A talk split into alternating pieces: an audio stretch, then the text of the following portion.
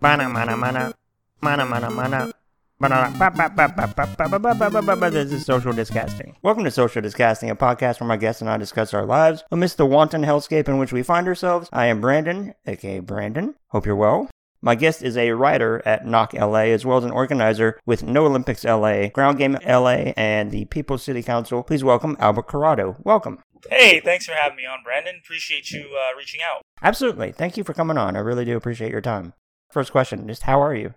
Okay, this is this is a conversation I've been having recently with friends is like I'm feeling pretty good despite there being a global pandemic and all sorts of horrible stuff happening in the world. Like, obviously, that's something that I think about and that affects me, and I feel awful about it. But personally, I feel like for me, this has been one of the better years I've had. I've, I've been able to do a lot of good work and accomplish a lot of things. And even though there is this pandemic and people are in lockdown and, and all that sort of stuff, I've been able to make the most of that. And, um, you know, also, like, I had a really terrible 2018 and 2019. So, comparatively, this is a lot better of a year, even though there's all this stuff going on. So I, am gonna say I'm doing fairly well given the circumstances, and I feel like I feel so again. It feels weird saying that, but that's also the truth. After you lose someone that you really love, a pandemic really doesn't match up to that. So I'm I'm doing pretty all right here in California. Well, that's good. I know what you mean though in terms of feeling like you're doing at least pretty good amidst all of this and this in the background is unfathomable stuff. Feeling, you know, and granted, it does fluctuate just depending on how, you know, because we're all riding this truly like wild wave of what's happening and just being able to intellectually process it on some level. But a part of me did feel, has felt a little almost guilty, like the fact that I'm feeling pretty good, all things considered. At the same time, it's like, what can you do? Because I could just as easily be languishing in all this as would be completely understandable considering how unfathomable it is. Yeah, yeah. I mean, I think no one would blame you uh, or me if we just decided to just kind of do nothing and stay in. And you know that's fine. We all deserve that at some point. But for me just my timeline has been so out of whack that like yeah. when you know last year i as the year ended i was really getting into organizing and starting to do lots of work around around this stuff. And um you know, it just kept going. And, and even though the pand, like as soon as the pandemic started, I, I basically went into high functioning mode. Like I, I started doing mutual aid and doing all this stuff. So, and again, we, we all have the opportunity to kind of take some time off or, or not be as involved as we want to be and i don't think that's necessarily a bad thing. We all need to do as much as we can but also like take care of ourselves and that's something that i'm trying to balance is that like that thing of like wanting to just be as involved as possible but then also like giving myself some some breathing room and some time to process and all that. But again i mean as, as i'm sure we'll get into later in the episode or whatever like i had a long time where i was just not doing much of anything because i was just so depressed. So now i am like i gotta make up for all the lost time time. You know what I mean? Absolutely. No, I know exactly what you mean. You mentioned the organizing. I did want to to ask about that. What got you into the organizing? Because you're an organizer in quite a few uh, organizations.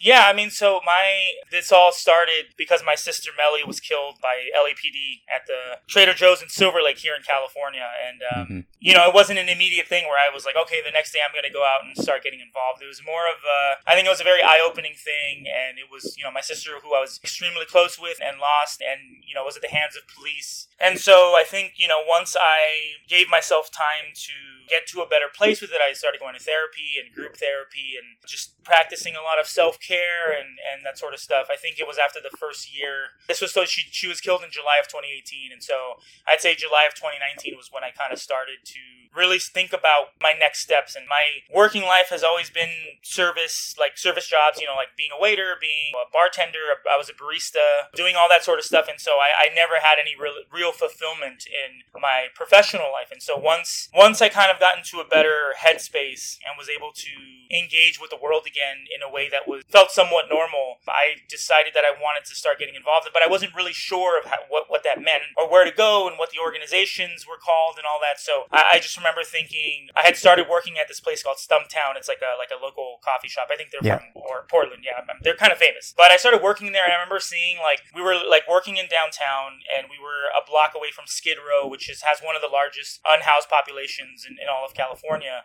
and um, I would see you know these unhoused folks come in and want to use a bathroom or or just you know ask for money or whatever. And I, I remember just seeing these um, private security guards of the of the business improvement district come and harass them. And I remember being like, I don't I don't want to be a part of like a company and a place that would do that would call. You know, we had a panic button, like, oh, in case one of these you know, the, the building owner was like, in case one of these, um, you know, homeless people gets out of hand, we'll push that button and they'll come and, and get them. And then I, I remember just not, not being super cool with that and being like, this is awful and I don't want to work in a place that promotes that kind of stuff. And, and so I remember one day just seeing uh, one of those private security officers like harassing an unhoused black man. And I just was like, I, I need to do something. And I, so I, and, and I had always wanted to, you know, do some sort of like whatever, like a soup kitchen or something. And so I just mm-hmm. started looking up local organizations, and I had been on this podcast called the LA Podcast, and they talked about SELAH, which was like a big, you know, homeless uh, neighborhood coalition, and, and they were kind of based in a neighborhood that I live close to.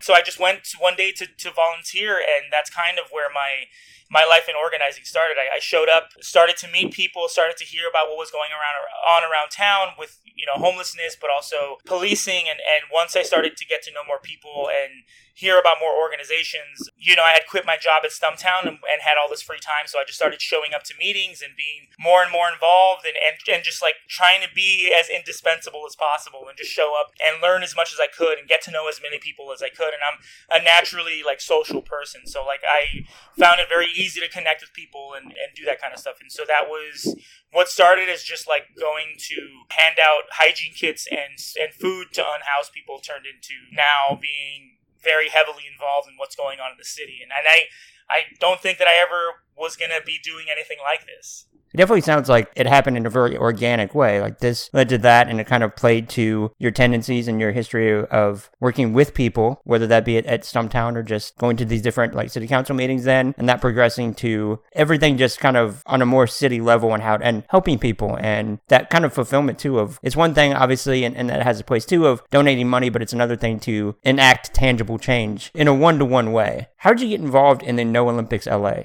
Funny enough, uh, No Olympics was one of the one of the first things I ever saw after Melly was killed. That kind of gave me a peek into the the organizing and activism world. Was so they had made these um, missing posters with Eric Garcetti on them, and Eric Garcetti is the mayor of LA. You know, someone kind of ran the numbers, and they realized that like he was out of town one uh, out of every three days. You know, people knew that he kind of wanted to run for president, so he was always out of town trying to like build some momentum or something, but he was never here and yeah. they had done a series of these missing posters and it was like oh can someone you know can someone find my son eric garcetti he was absent when this big thing happened and one of the posters i saw was my son eric garcetti's missing he was he was out of town when melly corrado was murdered at the at, by lapd at trader joe's and i remember thinking like whoa like that was i was like wow people are because it was a big thing. It was on the news, and we were yeah. being hounded by media. But just to see a local organization messaging around that, I, I, felt like so blown away by it. But at the time, I was not anywhere near ready to engage with that stuff. But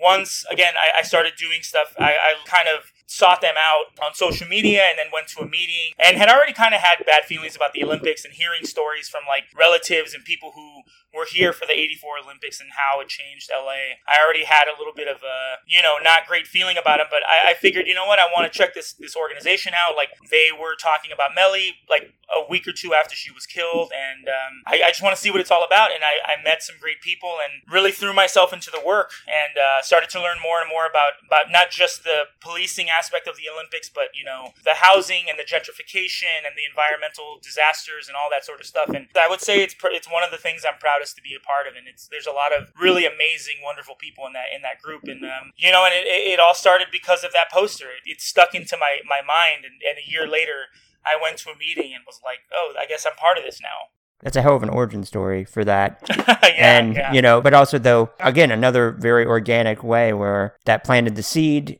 Like to your point, uh, certainly you weren't ready for that. And then it just kind of stuck in your mind and you went back to it. But the Olympics is a very interesting case, to put it lightly, in the IOC being like FIFA, these quote unquote nonprofit organizations that are courted by these places. There is massive corruption involved. Rio and Tokyo, most recently, being these examples of massive corruption, people resigning after taking millions to yep. be courted yep. by them. And like, you know, even in 2019, there was a story about the Japan Olympics, even in the run up to it, how they were the, the quote unquote most prepared site they've ever seen. But then they have projections of having spent potentially up to $25 billion, which is almost four times the budget that was actually like accounted for or quoted.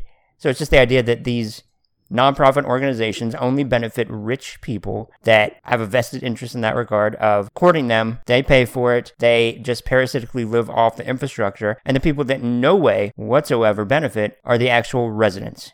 Yeah, and, and you know, and most of those people who live in these cities can't even afford to go watch the Olympic Games. Yeah. Which is just the you know, the final insult is like your city's been ravaged, your people have been displaced, your police force has become militarized and, and you know, willing to kill people for a two week event and then once they leave the people are, are left to pick up the pieces. But you know, you can't even say, Oh well I got to go see, you know, the hundred meter dash. But you can't do it because it's too too expensive. And so Yeah. you don't even get the pleasure. It reminds me of like being in specialty coffee and like you're like having coffee from Ethiopia and Mexico, like these incredible coffees. But like most of the people who are harvesting this and who live in those countries won't ever actually taste that amazing coffee. They get left with like the sort of bad crops. You know, it's it's a Yeah.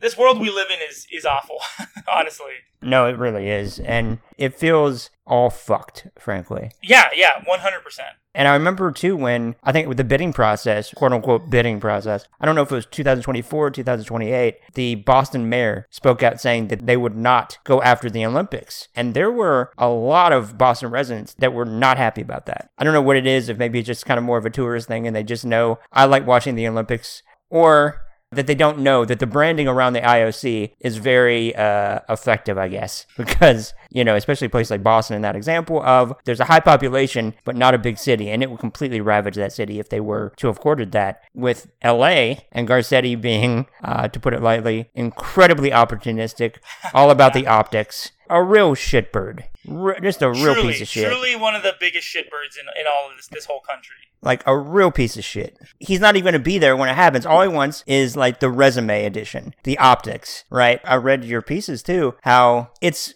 a group of people that are going to be watching over this and you don't even know who those people are. Yeah. Everything about it is just truly insidious and it's just added to the fact that the Olympic motto is faster, higher, stronger. Which, when you look at it through the prism of this abject greed and this parasitic way in which it just sucks all the life forces from the cities that it goes to each time, it's truly wild. Like, I completely understand why this is a fight worth having.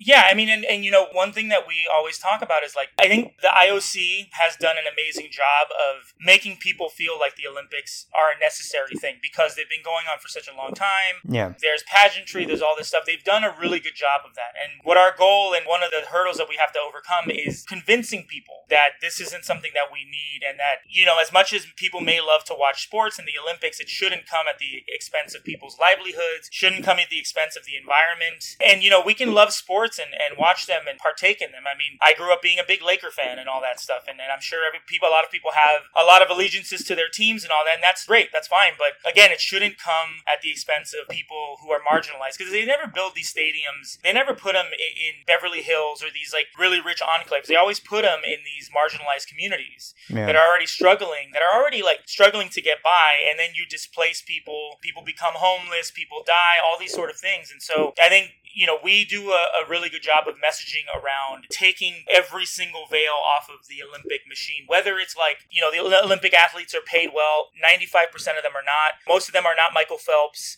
Yeah. Uh, they're not going to be on the box of Wheaties. Whether it's like transit people, oh, the Olympics like fixes transit. It's like they only improve transit in the neighborhoods that the Olympics are going to be in, which are usually rich neighborhoods. So like stuff to and from the airport and, and a couple of lines here and there, but they don't actually help the communities that actually need better transit. So we try to go and, and attack it on, on every single side. And that's why I kind of love No Olympics more than a lot of orgs because, like, if you're into housing justice, if you're into policing, if you're into a lot of things that plague a city, the Olympic machine is going to exacerbate all of those things. So getting involved in No Olympics is not just, you know, it's not just one thing. It's it's many, many things that you can help out on. And, and we have people who do really great research about environmental effects or, or housing or whatever. We have people who like like me who, who's very into the policing aspect of it. I, I think, you know, we are in a in a moment in time where like people are more willing to learn than ever. And Yeah. if you just give them the information in a way that they can understand, they're going to engage with it. And then, you know, like I've been able to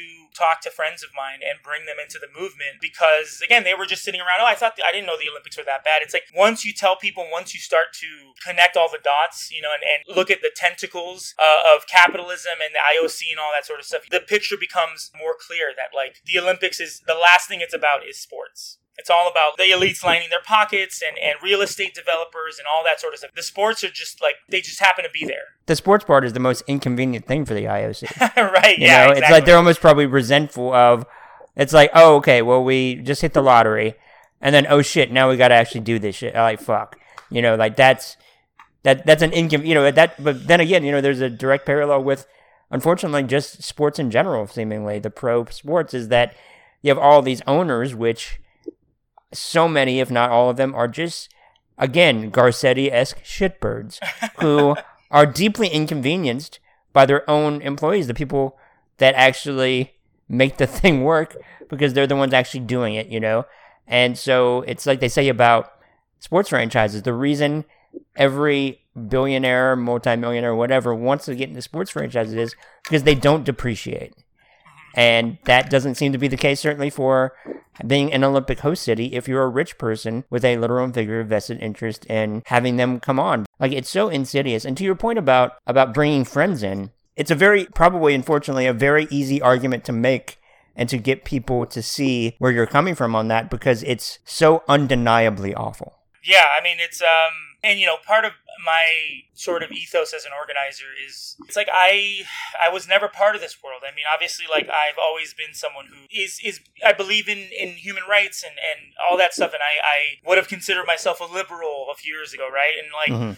It took this horrible tragedy happening to me to engage with this work but I, I don't you know i never went to college. I, I was like it's not for me. Like I, I, I never you know i didn't grow up reading theory and, and all this stuff. So like for me it's kind of like i want to bring people in who, who feel like they might not belong because that's how i felt initially. Yeah. i'm not a shy person. I'm not someone who necessarily doubts myself a lot but i definitely was a little intimidated coming into this world because not only you're coming into a movement uh, uh, you know that has people and that have been involved in it for a long time, but you're also coming into a social circle. Whether wh- whatever organization that is, you have people who know each other, who have shorthand, who are friends, who are you know been doing the work together. So it can feel a little intimidating to kind of come into a social circle that's also talking about something that you may not know every single thing about. And what I've been trying to do is kind of tell people, hey, like you don't need to have any of these things. You don't need a degree. You don't need you don't need, need to have read a ton of books. Just show up willing to learn and willing to use whatever talents you might naturally have already hmm you know, for the movement, but also be willing uh, to learn other stuff. Because I mean, I love doing spokesperson stuff for No Olympics. I love going on podcasts or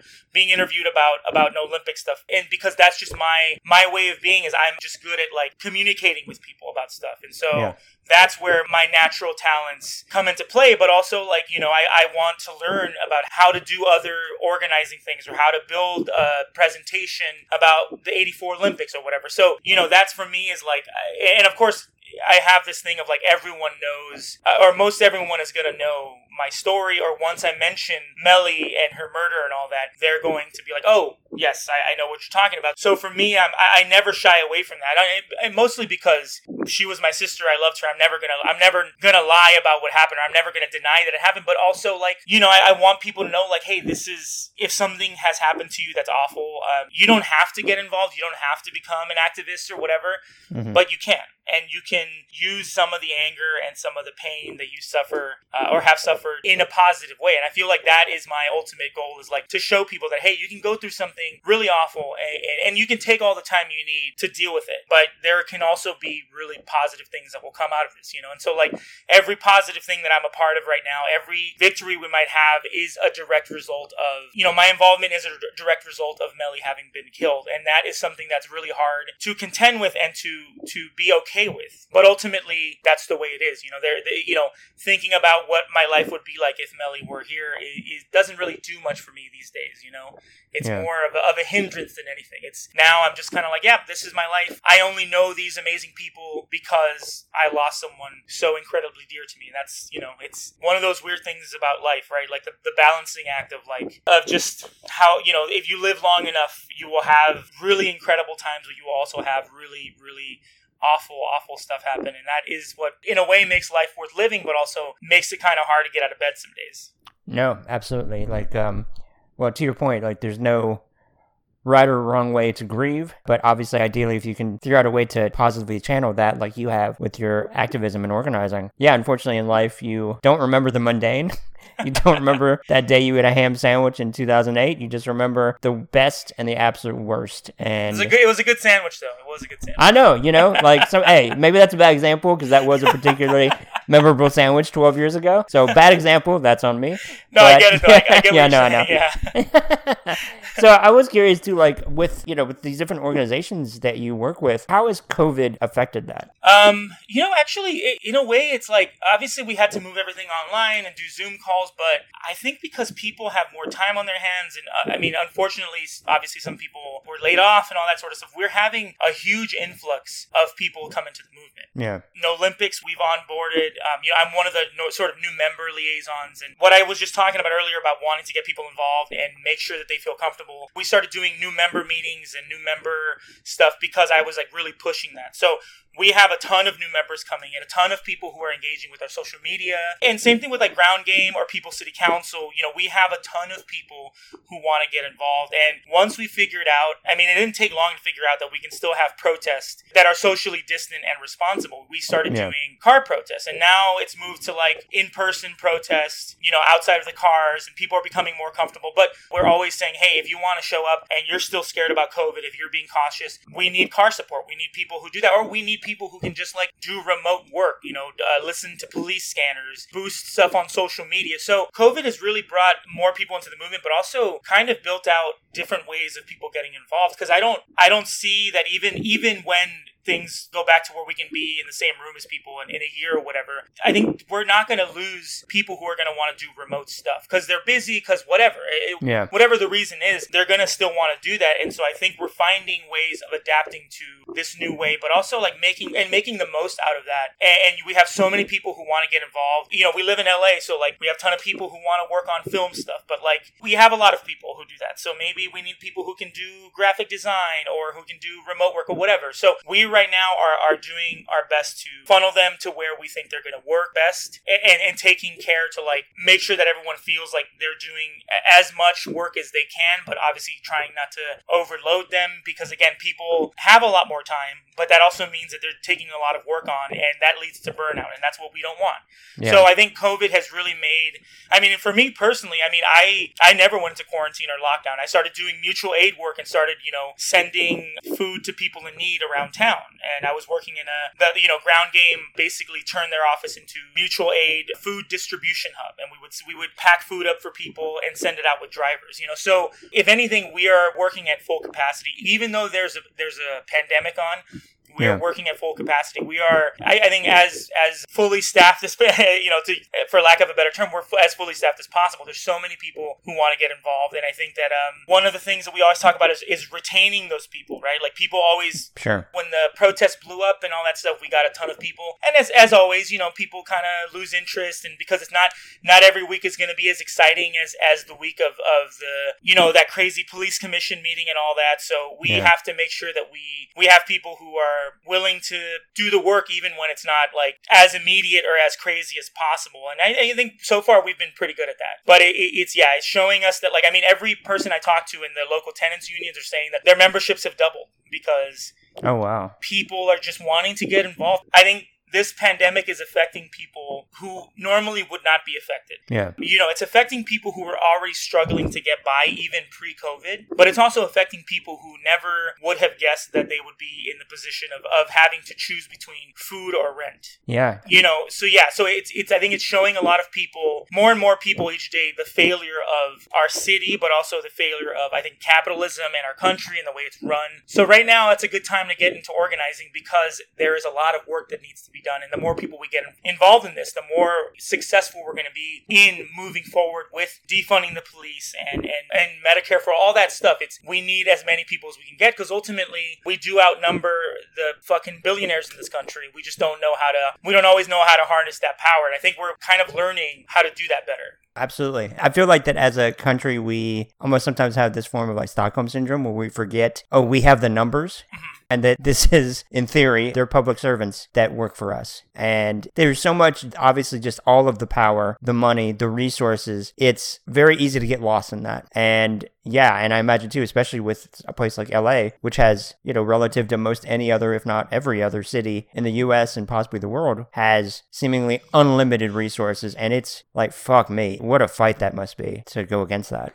Yeah, I mean, yeah, it's it's definitely a fight that's going to take a long time. But you know, I mean, we have people who've been involved in the fight for a long time. We have people who who's who are just joining. We have someone like me who who's hasn't even been in the fight a year, and um, I think we need to all work together to just find the best way to go after these people. And I think we're, we're again we're doing a really great job. We've had some really great victories, but the problem is, is that the fight is long. The fight is a very long fight, and it's a fight that takes many fronts. You know, it's like whether it's showing up to a protest, whether it's doing stuff on social media, writing an article, whatever it is, the fight is a long one. And, you know, it's like we all have our own limits and capacity, and, and we, you know, again, we do the best we can. But the more and more people you have, the more people you have that can partake in the work and who can, who can, you know, we can all help each other. It's all about mutual aid, right? Making sure that everyone is taken care of. And also, like, being willing to ask for help, I think is a big thing. And I've learned that even just like going to, to therapy so as, as someone who, who went through a, very emotional thing, you know, it was kind of hard for me sometimes to like. I found myself apologizing for talking about Melly. Yeah. You know, if I found my, oh, I'm sorry, and people are like, oh, don't be sorry. And like, I just have this weird feeling of like, I don't want to be a burden on someone. I don't want to like saddle someone with my problems. And then as I, you know, as I kind of have gone on, I've realized like anyone who's going to be saddled with that problem or, or, think it's a burden, I guess is probably someone I don't, I don't want to keep around. You know no, what I mean? No, I know exactly what you mean. There's no easy transition into this. We talked about this before the show that you're a big fan of Bright Eyes. yeah, definitely. Like I know for me that my introduction to Bright Eyes was I mean honestly it was the 2005 I think album I'm wide awake it's morning. Classic. It's incredible. It really is incredible. And I've been listening to the two three or four maybe new tracks that are released off of his upcoming album or the upcoming album and I think they're incredible. I really do. I absolutely love them. Yeah, I mean, I'm yeah, I'm I'm definitely a, a, huge fan of him and, and Conor Oberst and Bright Eyes and all that. But yeah, I, as soon as those singles were out, I would listen to them and study them and like you know listen yeah. to like oh I know Flea is, is like playing bass on the new album and just yeah I I mean it's kind of crazy that he is still making incredible music. Like yeah, dude, dude's been in the game for more than twenty years and he's still making really incredible tracks with like amazing lyricism and cool instrumentation, all that. And, and I mean, weirdly enough, some of these songs are, are and I know he started writing these songs way before COVID, but yeah. some of them are weirdly like prophetic and really like uh, of the times, you know? No, I know exactly what you mean. And just the idea that one of the songs, and I want to say the song is, I think it's Forced Convalescence, or maybe it's Persona Non Grata, where, yeah, Persona Non Grata, I think. It has two bagpipe solos. Oh yeah, yeah. Which, as a sentence, is amazing to me because I just almost marveled at what I just heard myself say. But it's also just, it's not in any way forced. It works perfectly with the song. And the idea that you could do that and that you could have such, I don't know, when I think of him, I just think of like, oh, musically, he can do anything. He is so talented and so just proficient, you know, like so musical, I guess. I don't know how to phrase it any other way. No, you're right. I mean, he's and he's incredibly prolific. The guy has been he's released at least one album, I think, since 2007. Like it was Cassadaga, then it was like the first Conor Oberst solo, then it was Mystic Valley Band and Monsters of Folk, and then Bright Eyes, yeah. and Desaparecidos, and I mean the guy is just like his sort of oeuvre or whatever. His his, his musical library is so deep, and I think like some of his B sides are better than most bands like full albums. You know, Absolutely. the guy and, and I got to meet him. I want to say like a year and a half ago and it was oh it was God. after after my sister Melly was killed. He emailed me. I guess he because we mentioned you know we played a bunch of his tracks at, at Melly's funeral, and it was you know mm-hmm. it was broadcast on like live TV, and I ended my eulogy with uh, a quote from one of his songs, and so he like reached out to me, wrote me this incredible email, and then I got to meet him a few months later after a show, and it was like he's just a really cool guy, and like I try to kind of talk to him about like, oh, like your music writing ability and like how do you do it. He was kind of cagey, which is fine because I don't want to have him reveal all of his secrets. But I feel like, and I've heard Bob Dylan talk about it. Like sometimes, you know, he felt like it wasn't him that was writing the song. It was it was the muse. It was the it was something in him, and I feel like Conor yeah. has. I mean, so much of that to spare. I think that's why he's always making music for different bands because I think he just he probably has ten or fifteen songs at any moment ready to go to like put to a new album. I'm so in awe of that guy. He he is just uh, and this new album is gonna be. I know it's. I'm just gonna spend two days just in my bed listening to it and like taking it all in because like he still has a lot to say, and I think that as watching someone like him growing up and and going from something like I'm wide awake it's morning or digital ash in a digital urn to like where he is now is, is such an interesting because he's only 40 years old. Yeah, and he has such a fucking library. It's crazy, man. Like this guy is. I, I mean, he is my favorite musician. I think. I think I've seen him 51 times in concert. Oh my god, that's impressive. so yeah, I imagine he's. I mean, just in general, obviously, that you to your point, that's your favorite musician, but I also imagine he's just because it's very like no frills and that you know what you have with him that that he's amazing live, I'm sure. And that the fans that are there are as into it on a cellular level as you are. So that live experience must be fantastic. Oh my god, yeah. I mean and, and you know, I've seen I've seen everything from Bright Eyes to him solo to Desaparecidos and, and I think you find a lot of really dedicated fans and I've I've made a lot of friends in line talking about Conor and nerding out over songs and all that sort of stuff. And and kind of what, what I mentioned before we started recording is like I met I've met a lot of people online and mostly through Instagram around the country and around the world who love Conor and we connect with them with we connect with the music and, and a couple of months ago I had a little bit of a like a Zoom party where we just listened to Bright Eyes and nerded out over Conor and there's about oh, ten of us that.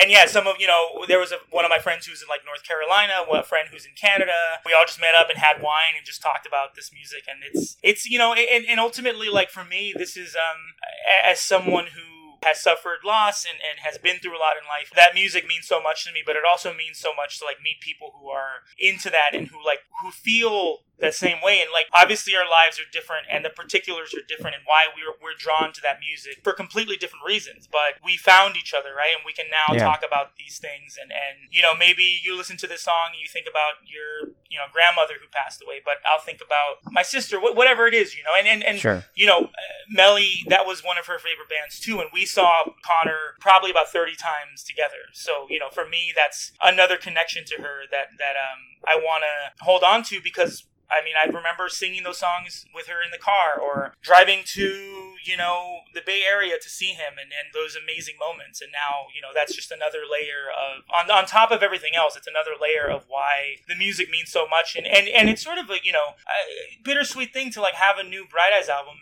and, and have Melly not be around to like, yeah enjoy it. You know, so yeah, it's it's it's a it's a whole thing. To your point about like the just with the internet and just finding those people too. I kind of like it in my head too. It's like you're in a foreign country and you only find the only other person who speaks that same language, mm-hmm. and it's just like, oh, thank you know, oh my god, thank you. because especially you know to your point of something that is so meaningful for you meaningful for you on so many different levels and with such a long and storied to put it lightly uh, history with the music and how you've done a lot of living through that music and with that music and had so many experiences with it you know with bright eyes and we're just i guess conor oberst in general in my head i've always thought of him as more as like a i guess for lack of a better phrase like an indie beck you know this sure. person whose sound has really like evolved as and you've kind of it's like you've really lived with him his musical experiences and as he's like discovering different sounds and but he's also like very prolific like I would imagine though that that when he does pass, and hopefully that's a long time from now, he's gonna be very Prince esque in that there's just some vault they're gonna uncover, and it'll have like 50 albums in there. Well, yeah, one one hundred percent, one hundred percent. Yeah, and albums that he was doing just to either like kind of excise that from his mind, or just to be like, yeah, I'm just gonna make this masterpiece because I'm bored on a Sunday. you know, like I, he just seems like he has that in him, and it like it's just in there, and he just has to get it out, but not in a way that I, it seems to be like tragic or anything, which is good. No, I mean, but I, I also, you know, I respect his vulnerability, and I think the last few albums he's released have really touched on what he's going through and being someone who's getting older and who was married and all that sort of stuff. And so, yeah. I, you know, I think when I think about th- this kind of music, and and I have a, you know, a couple other bands like Arcade Fire, whatever that I really love, but yes. like Conor is is always my main dude because you know I mean I listen to him in my best years and my worst years and and depending on on where I'm at like a certain song will mean something and then it'll change meanings as, as time goes on like I have some lyrics of a song of his called "If the Brakeman Turns My Way" mm-hmm. uh, on my forearm and, and it's a, it's a quote that I loved and um, you know, meant something to me a few years ago. And now, after having gone through what I've gone through, I kind of look at it and I'm like, ah, I shouldn't have gotten this tattoo.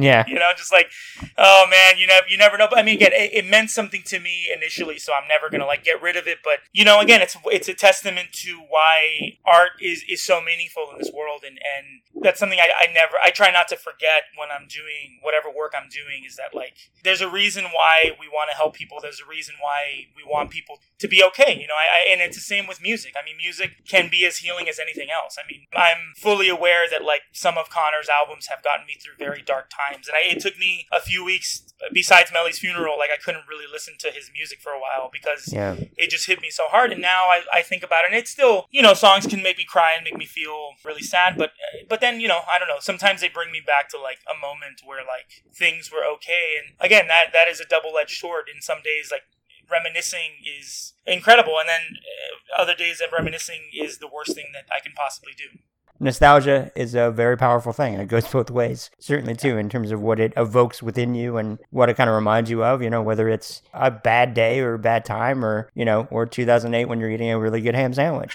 There's no telling you know um, what all do you want to point people toward before we wrap it up yeah, I mean, I'd say check out No Olympics LA. We're at No Olympics LA on Twitter. Go to our website, noolympicsla.com. I also roll with People City Council. Look us up on Twitter or Instagram. We're doing, I mean, if you're in LA, come out to a protest. If you're not, you know, boost us on socials. And there might be ways to, you know, especially with No Olympics, there's people, there's ways for people to get involved remotely. I'm at Digital Urn on Twitter, and that's obviously a reference to, to a Bright Eyes album. So that's. Yeah. That's me right there, you know. That's all you need to know. But yeah, I mean, you know, like I said, there, there's um if you're feeling like you want to get involved in something, if you're feeling like a little aimless and wandering, and you you want to help people out, there are ways to get involved. And, and even in your hometown, if you don't live in LA, unfortunately, wherever you live, there's probably a need, for, especially for like unhoused people, feeding people, that kind of stuff. So, like, look up your local food bank. Look up some organizations that are helping people that are doing mutual aid. Because right now, that's the most important thing. Is is if we take care of each other, then we can all be in the fight, and we can keep fighting for a world that that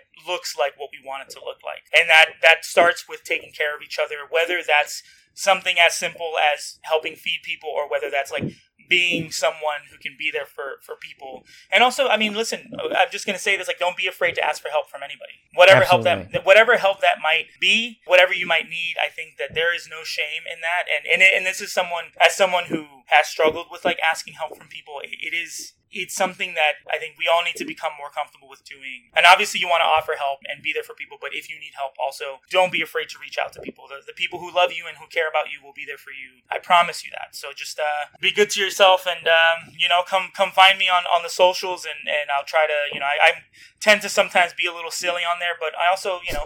kind of get a little political on there too so no absolutely and I, I couldn't agree more about asking for help and as somebody who yeah to similar in that i'm definitely one that is all about helping people but then when they ask me about you know how i am i just tend to go the other way so i get that and it's definitely been a learning experience for me and too. brandon please reach out to me I, have enjoyed our conversation so i'm glad that we're connected on on twitter i don't even Absolutely. know how you found me on twitter but I, I appreciate you having me on your show no, absolutely, and and thank you again for being on because I really, I truly like admire the work that you're doing and the organizations that you're a part of. Even though, yeah, I'm in Arkansas, not in LA, but it's a very like um very uplifting, fulfilling thing to to see all these kind of grassroots organizations really enacting change in general. You know, obviously, let alone amidst the pandemic and everything that's happening. So it's it's really excellent stuff. So thank you again for being on. Thank you, man. Appreciate you. Everybody, it's okay to not be okay. Definitely. Please wear a mask. Ask for help if you need it. To Albert's point. And uh, thank you again for listening. Okay. Bye.